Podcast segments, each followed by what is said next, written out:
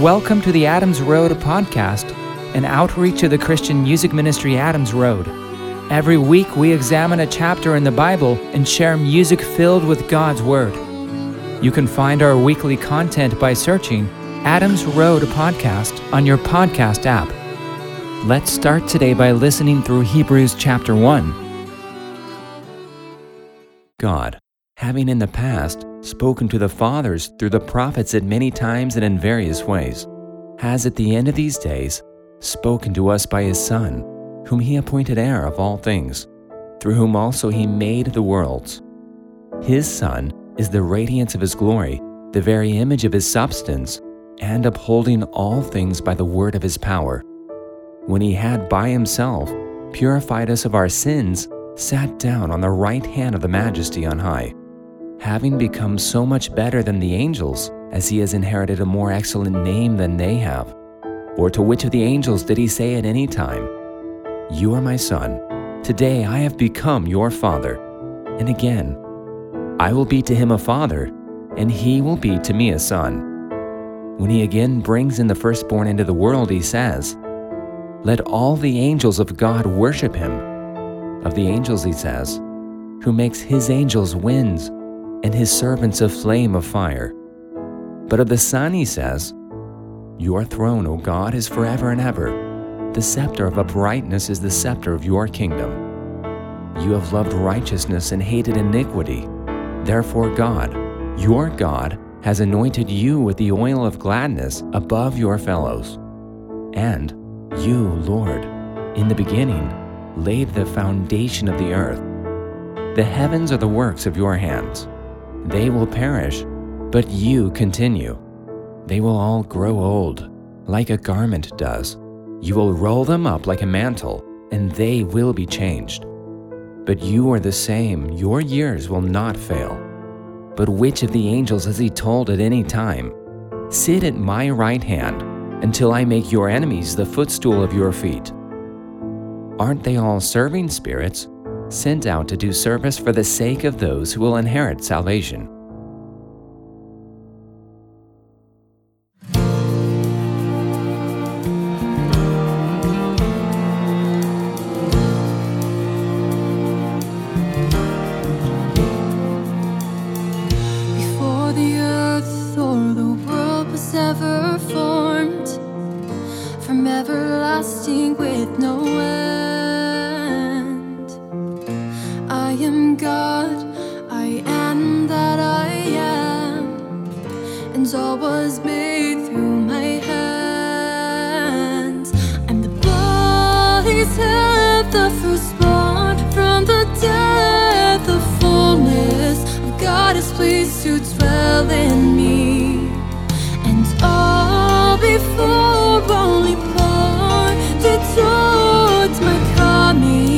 King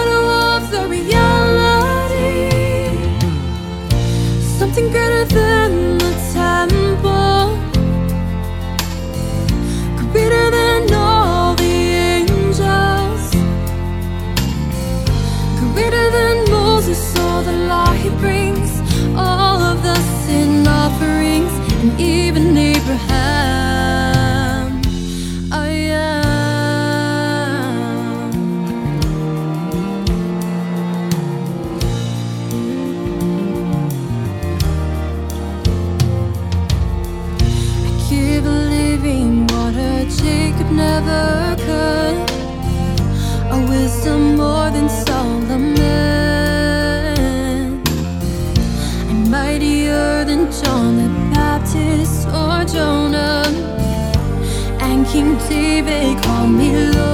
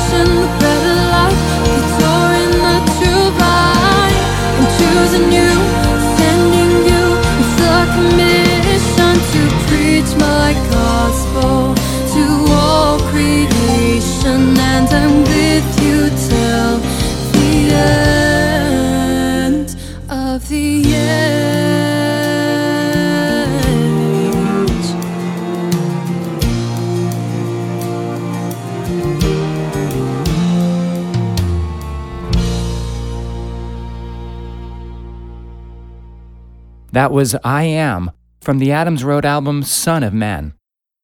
I'm super excited now to begin this study through the book of Hebrews. We finished Romans last week. Hebrews, I'll be honest, that's probably my favorite book of scripture. I know you're not supposed to have favorites per se because it's all God's word. But Hebrews was one of the books of scripture that really impacted me when I was seeking Jesus and coming into a personal and saving relationship with Him. It was the power of God's word through this book that really changed me. You know, the story of the Transfiguration, where Jesus was transfigured on that mount, glorified, and God the Father said regarding Jesus, This is my beloved Son, hear him. The entire book of Hebrews is kind of like that, and that the book is essentially saying, This is Jesus. He's superior. He's all you need. He's the fulfillment of everything in the law of Moses.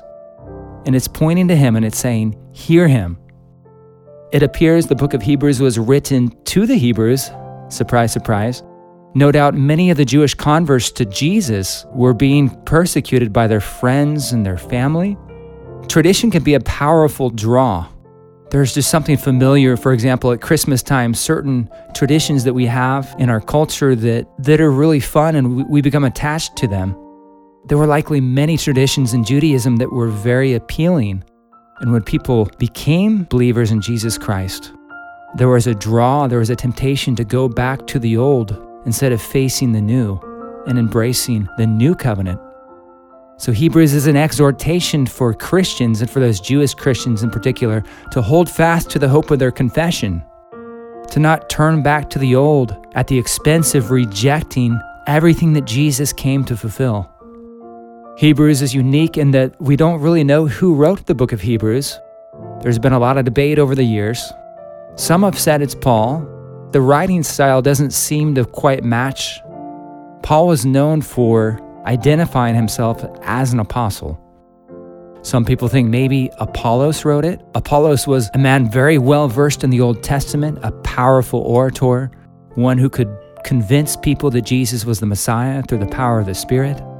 Some have said maybe it was Barnabas, Paul's missionary companion. Barnabas was said in Scripture to be a man of encouragement as well as a Levite you know, who knows? Ultimately, what's most important is that the Holy Spirit wrote this, and the focus is Jesus, the focus isn't the writer. So we don't really know for sure when Hebrews was written.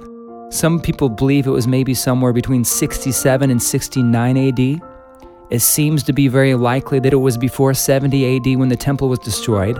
And, and when you think of it in that regard, it's almost, it seems very prophetic when you read through certain parts of the book of Hebrews if this was written right before the temple was destroyed, because the way they write it, it talks about gifts and sacrifices being offered. They cannot perfect the conscience of the worshiper. The Old Covenant system, the Mosaic sacrifices were still going on, it appears, when the writer wrote this, but he says these things are becoming old and vanishing away. And man, if if he wrote this sometime just before 70 AD, what a prophetic warning that was for people to not hold on to that old. It literally passed away like shortly thereafter in 70 AD. The Romans came and, and destroyed the temple. If you're an Old Testament enthusiast, Hebrews is the book for you. There's a total of 82 references to the Old Testament. The writer of the book of Hebrews quotes from the Septuagint, that was an ancient Greek translation of the Old Testament. Hebrews chapter 1 focuses on the fact that Jesus is superior to angels.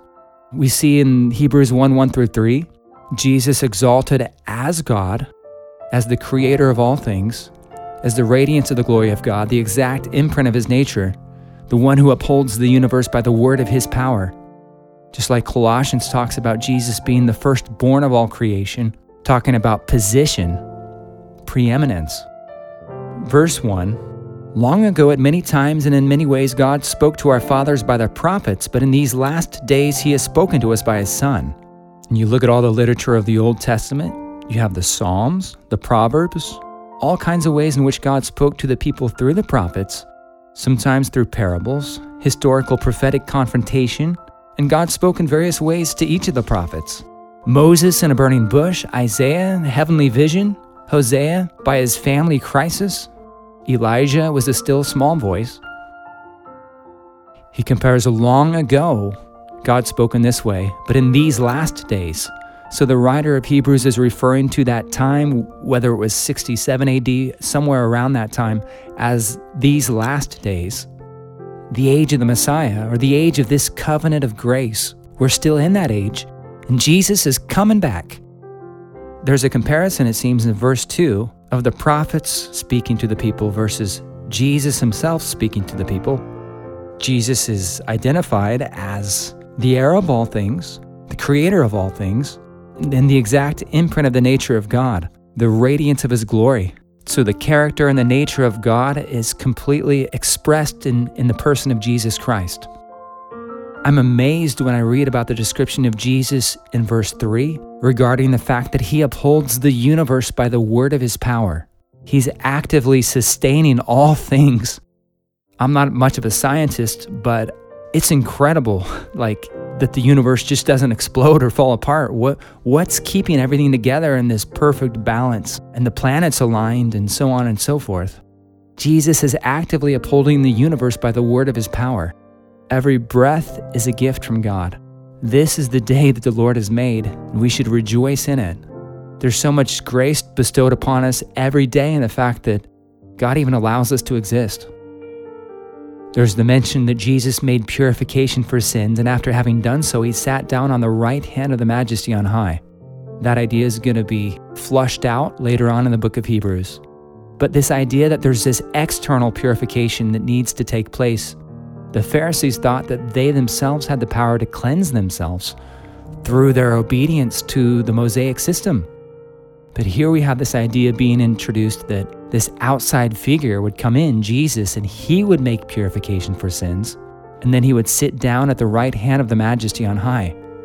This idea of sitting down means it indicates that the work is finished.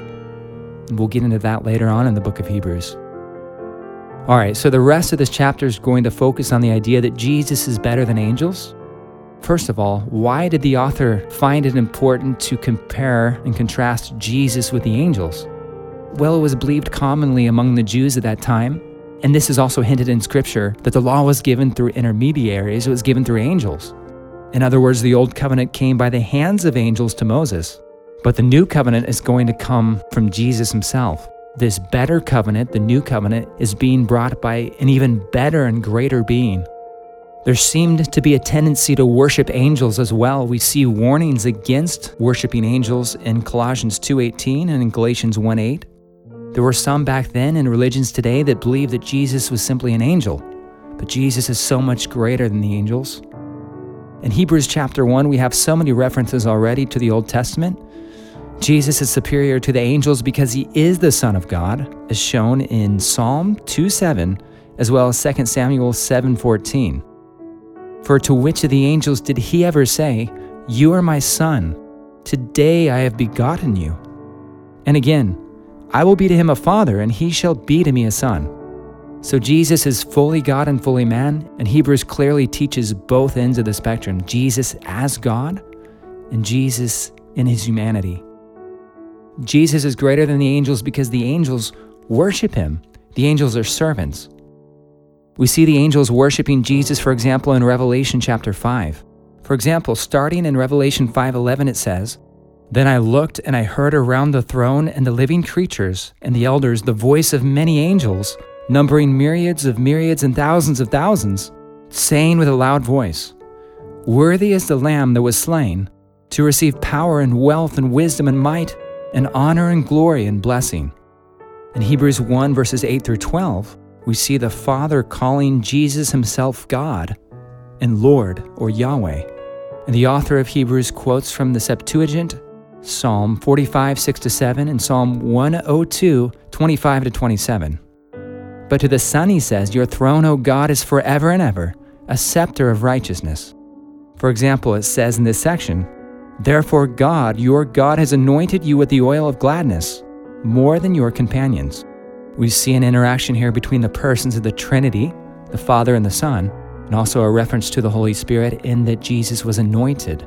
So, in this section, verses 8 through 12, what are some of the attributes here that describe God alone, which Jesus has? We see a creator, we see a self existent being, we see a sovereign ruler, and we see an immutable God, unchanging. For example, you, Lord, in the beginning laid the foundation of the earth. Jesus as our creator, they will perish, but you will remain.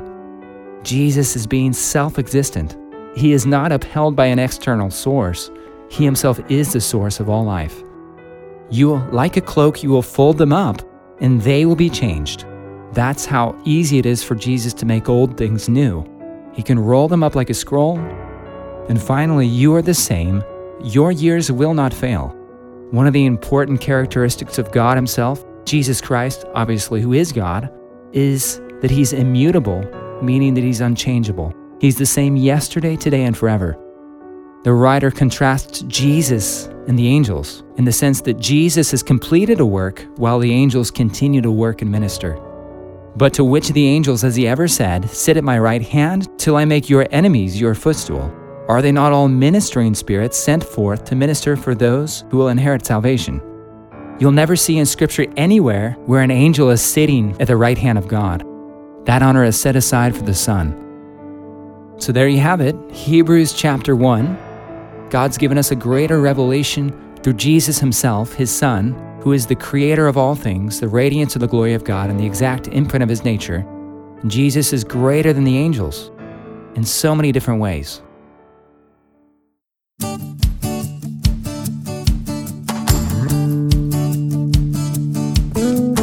He who doesn't enter the sheepfold by the door, but tries to climb in by another way. He is a thief and a robber. Cause as I've said before, only through me you'll be saved. You may be wondering, how can we know the way? This is